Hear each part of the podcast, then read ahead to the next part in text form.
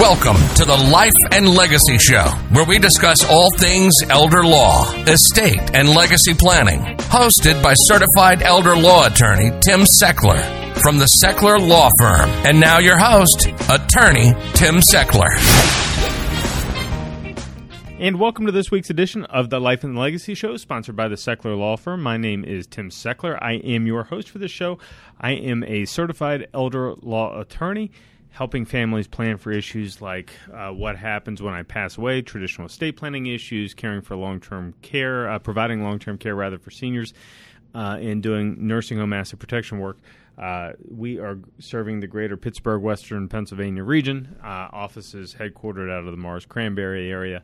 Uh, and uh, and if this is your first time checking out the podcast, if you're listening to it as a podcast, or if you're checking us out on uh, on the radio uh, this morning, then uh, welcome. I think you'll uh, you'll find this show to be educational and informative. If you want, you can go back and listen to all the old episodes. You can find them on Apple iTunes or Spotify.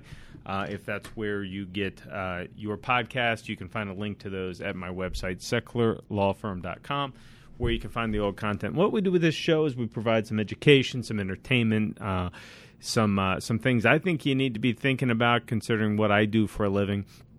And in my law firm, we really see a couple of different types of cases. We see uh, people that are planning for um, young kids. Uh, we do wills and trusts for those types of folks. We do planning for retirees and seniors. Uh, often on this show, we provide educational uh, material on how to prepare yourself for what would happen if you get sick down the road using things like trust to protect assets. Uh, today, what we're going to be talking about is, is a bit about how we help families where there is already a nursing home admission or there's one on the horizon, and we're concerned about perhaps protecting the money for mom, protecting the house for the kids, uh, whatever the case is. Because see, if you end up sick and uh, in in need of nursing home care in this state, it's over eleven thousand dollars a month to get a nursing uh, uh, to get a nursing home. So there's not a lot of families that can spend one hundred and thirty thousand dollars of extra assets on a nursing home. And oftentimes, when a thing like a nursing home admission or the onset of the need for long term care, perhaps in the home or community setting, whenever that happens, families start looking for ways to protect their savings, protect their house, and, and that's a significant part of what we do at our law firm is is help families in that situation. And what we're going to be chatting about today is um, is this five year look back period that everybody wants to talk about, right? So everybody kind of knows something about it. It's kind of like it's kind of like everybody knows something about. Uh, you know the, how the pirates could win if they would just do this, that, or the other thing. But nobody really knows how to help the pirates win. It sometimes seems like a lost cause. But I digress. the The idea here is let's let's clear up some of the confusion in the interest of, of at least having you have some good information. Now, before we get into that, before we get into all of the different things that, that you could consider with regard to asset protection and saving your house, uh, I got to give you the little warning that I do most weeks is that you should not make legal and financial decisions based on what you hear on this or any other radio show. This show is uh, for your information and education. Every factual situation has its own factual uh, opportunities, and you need to chat with a lawyer if you are concerned about these things.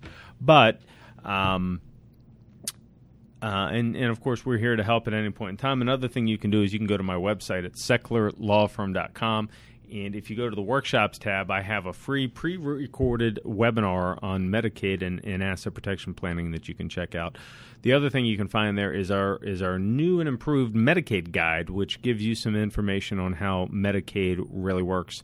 Uh, when it comes to the nursing home. So, why do I keep talking about Medicaid? If you're not initiated to how this whole thing works, if somebody ends up going to a nursing home and needs long term care, and they uh, let's say someone let's let's make up a story. Let's say a guy has had a stroke, okay, and he was he was healthy one day and he's not today, right?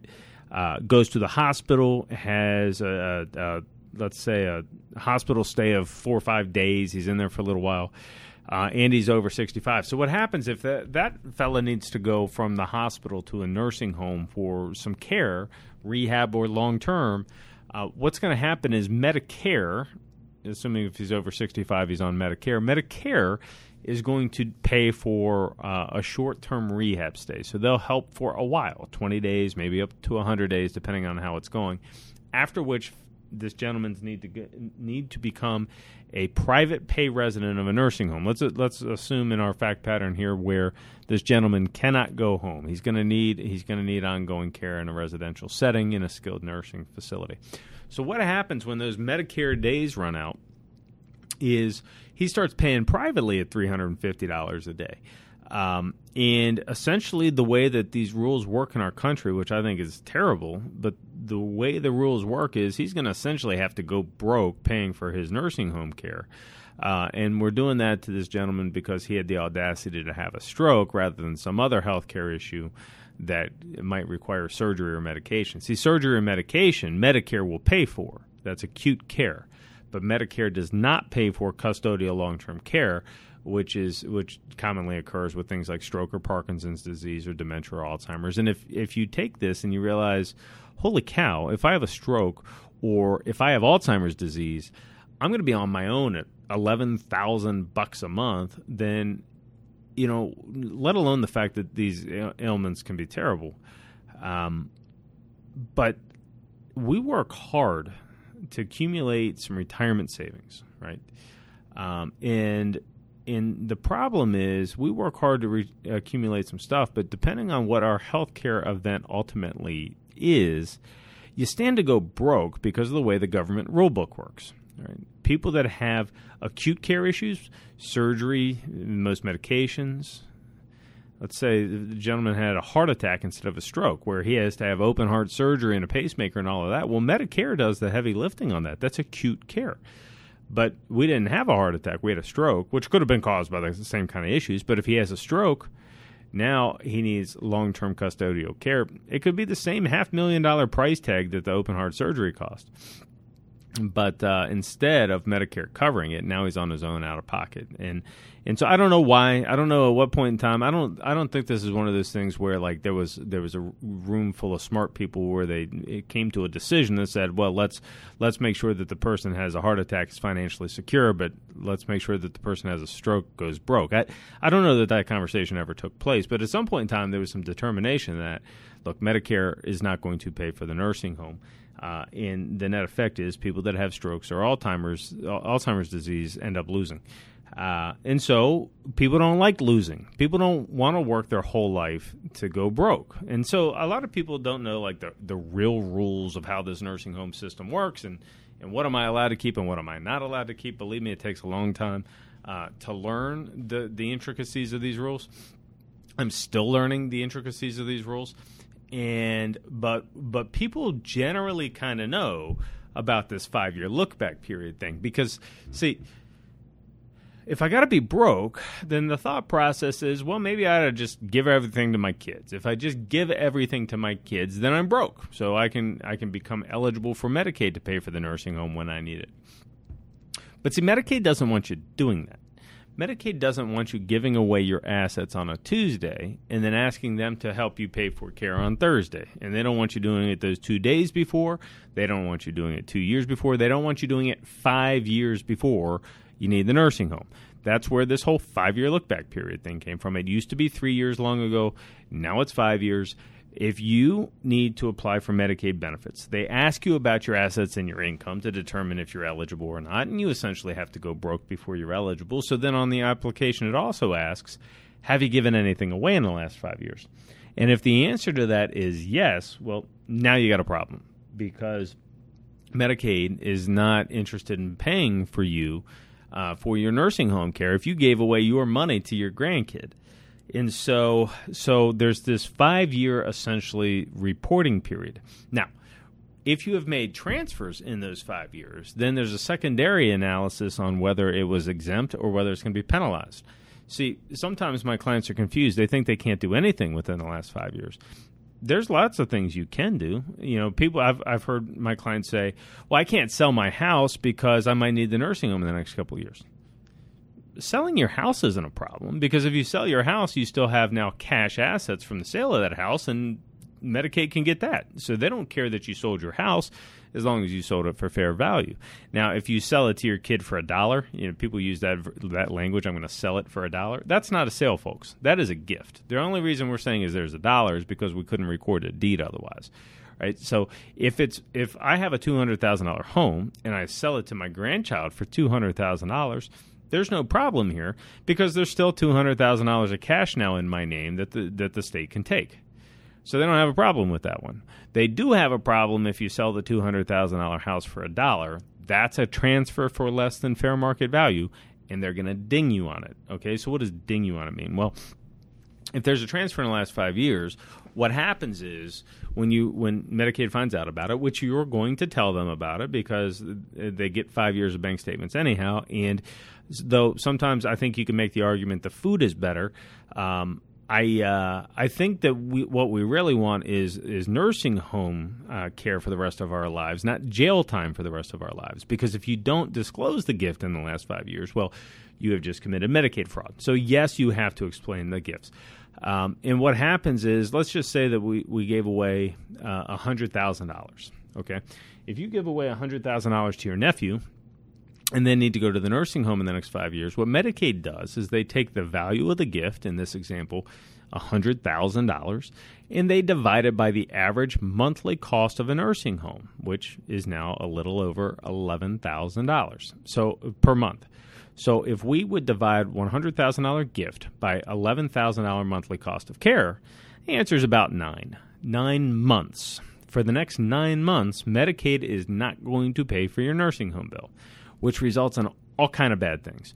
Because now the nursing home it's really difficult for them to discharge somebody in that situation. They have to find a safe place for you to go and they have to have a discharge plan and, and other facilities won't take you because they know you're not paying and a lot of you know and, and sort of the, it, it's difficult for them to discharge you. So what happens? The nursing home's in a tough spot. They they start uh, they continue to provide care with no understanding of how they're going to be paid for that care uh, and so they may be incurring costs of eight or nine or ten thousand dollars a month to provide care with no no known source of payment. And this is where ugly things happen, like they can sue your kids and they can come after uh, different types of assets. They can put liens on homes uh, after a lawsuit. They can do different things that um, we would eh, prefer to avoid. And so this this transfer within the last five year thing is pretty risky. When when uh, I, I talk families out of giving assets to their kids because if you give assets to your kids, I don't know where the money's going to be for the next five years. If you had to get it back, I don't know how you're going to get it back.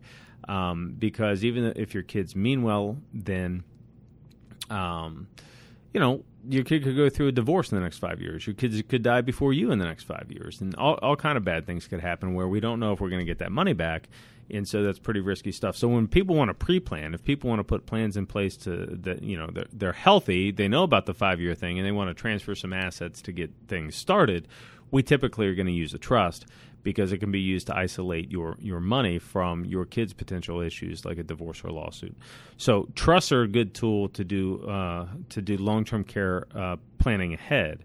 Um, all right, so let's talk about a couple of other things that occur within this five year look back period. There are some exceptions to this, okay? So, one, they don't penalize transfers between spouses.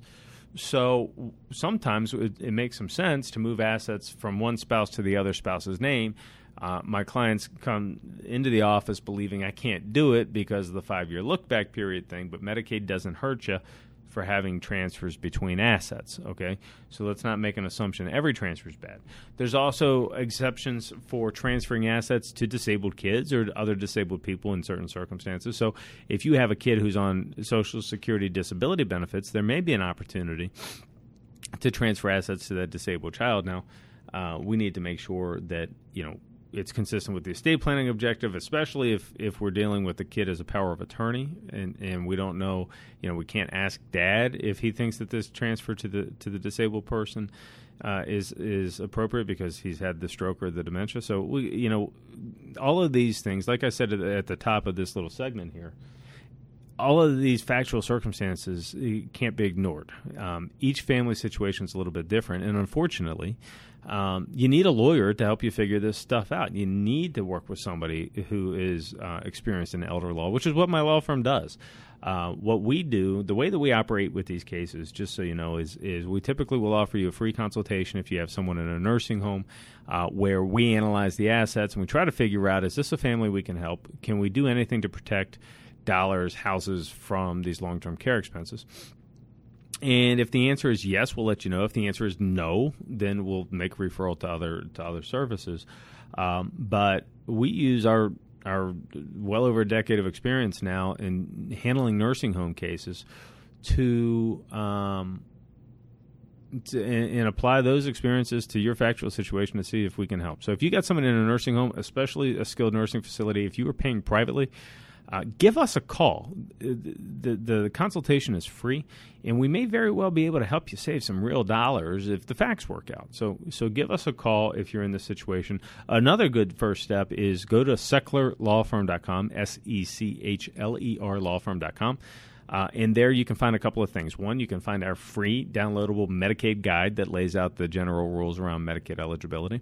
The second thing you can do is you can watch a Medicaid webinar that will explain to you some of the more intricate rules um, and, and just use it from an educational standpoint.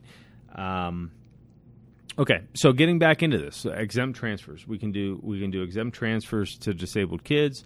Uh, minor kids, but that's rare to have somebody in a nursing home that has minor children. It happens on occasion. Um, there's also a thing called a caregiver exception. So if, uh, and th- this is with regard to a transfer of the house, uh, there are, if the facts line up, again, I have to caveat all this stuff because I'm always concerned somebody's going to go out and make a mistake trying to do this stuff on their own. But if the facts line up, which we can help you figure out, it's possible to transfer a house to a child of the person in the nursing home if that child has been helping for a couple of years to provide care to the now nursing home resident mom if they've been doing that for a couple of years, we may be able to transfer them the house and protect the house without losing it to the nursing home. So that's what we call the caregiver child exception to the five year look back period. Uh, and it, it can be a nice tool to help protect mom and dad's home. Um, also in Pennsylvania, they don't penalize currently, they don't penalize transfers for less than $500 total per month. Um, and uh, that's a Pennsylvania rule that they could change at any time. I can tell you that does not exist in any other state. Uh, and my experience has been when there's a rule that exists here that does not exist in any other state, and Pennsylvania could get more strict about it. Um, budgets being what they are, I'm not sure how long that one's going to last, but you can do it uh, right now. I'm not saying you should do it. Hear me? I'm not saying you should do it. I'm just saying you can do it, um, and if it makes sense. Um, okay, and then if it's not exempt, and there's a couple other smaller ones, but if it's not exempt, then then it's a penalized transfer. Now, here's the thing. I don't want you to be terrified if you've made transfers in the past. Let's say you're in a uh, family where, um, you know, we, on occasion, I've had families say things to me like this um, Dad could use the nursing home, but we gifted the house three years ago and we know we got a problem. All right, here's what I would tell you. Um, my analysis and working through these cases always begins with what is in the right interest of the senior who needs care. Right. First, we got to line up the right care for the person. Then we figure out the finances, and sometimes those things are related. But I want you to hear me. Please don't make the wrong healthcare decision for your senior based on financial concerns that you only have half the facts on to begin with. Maybe there's an exception, maybe there's something that we can work out. Even in a situation where there's been prior gifts, if somebody needs a nursing home, there are strategies where we can fix it. So but you got to have you got to have a pro uh, to to analyze your situation. This is not kitchen table planning. You know, Home Depot advertises do-it-yourself projects. Elder law attorneys don't because it's difficult.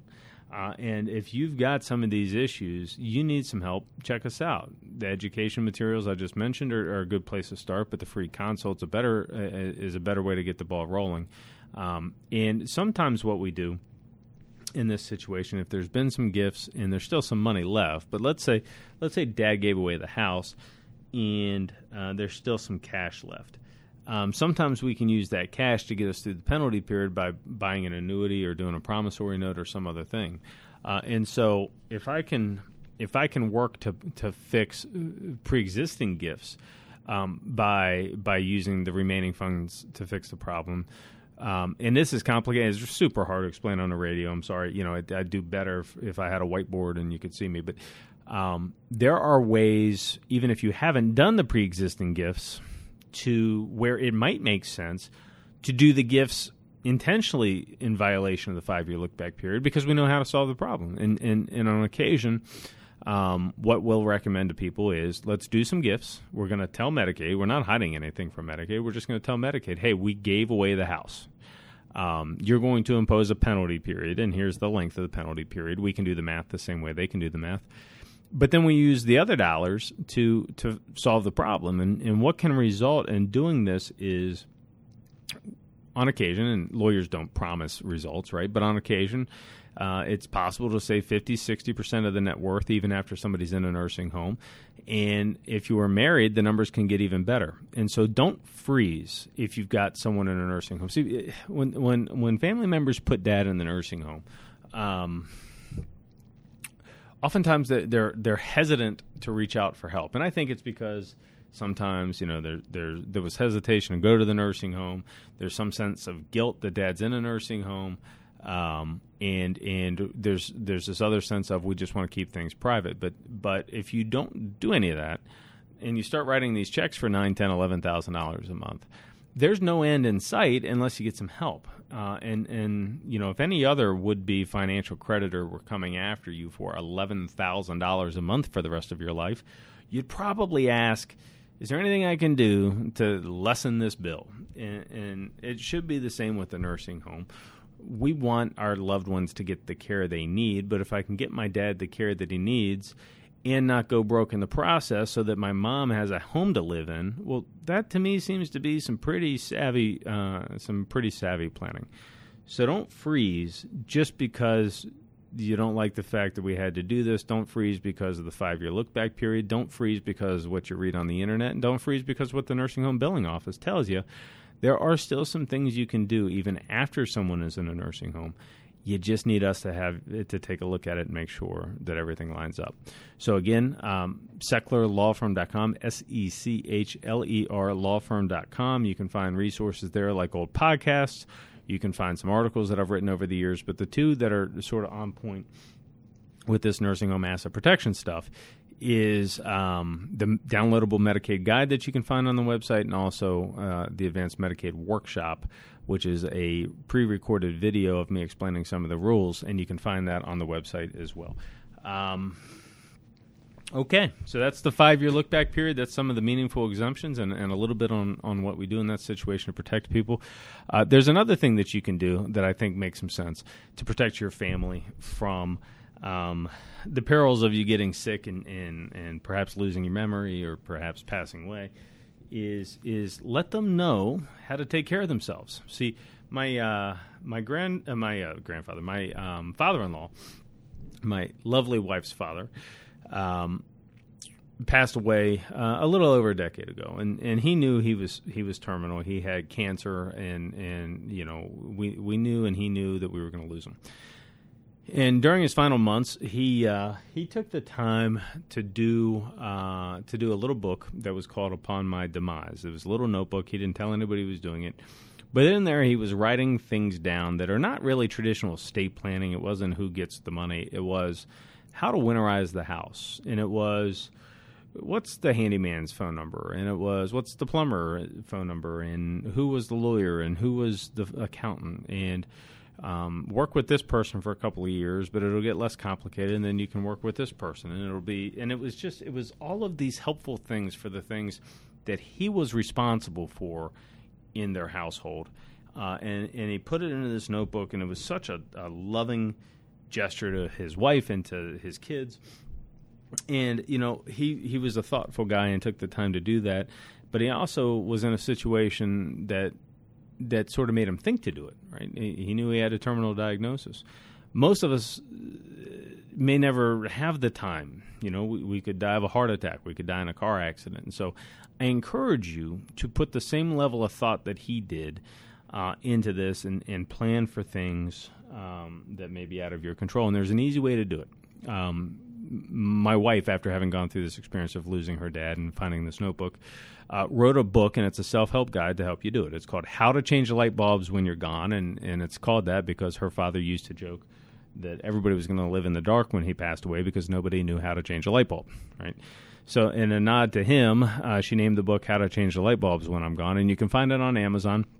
or you can find it on her website, which is securingmemories.com, which is all dedicated to preserving um, the family stories and memories. Um, and uh, I encourage you to check it out. Yes, because she's my wife, but also because it's a fantastic set of resources, and, and you need to check it out. So it's called securingmemories.com.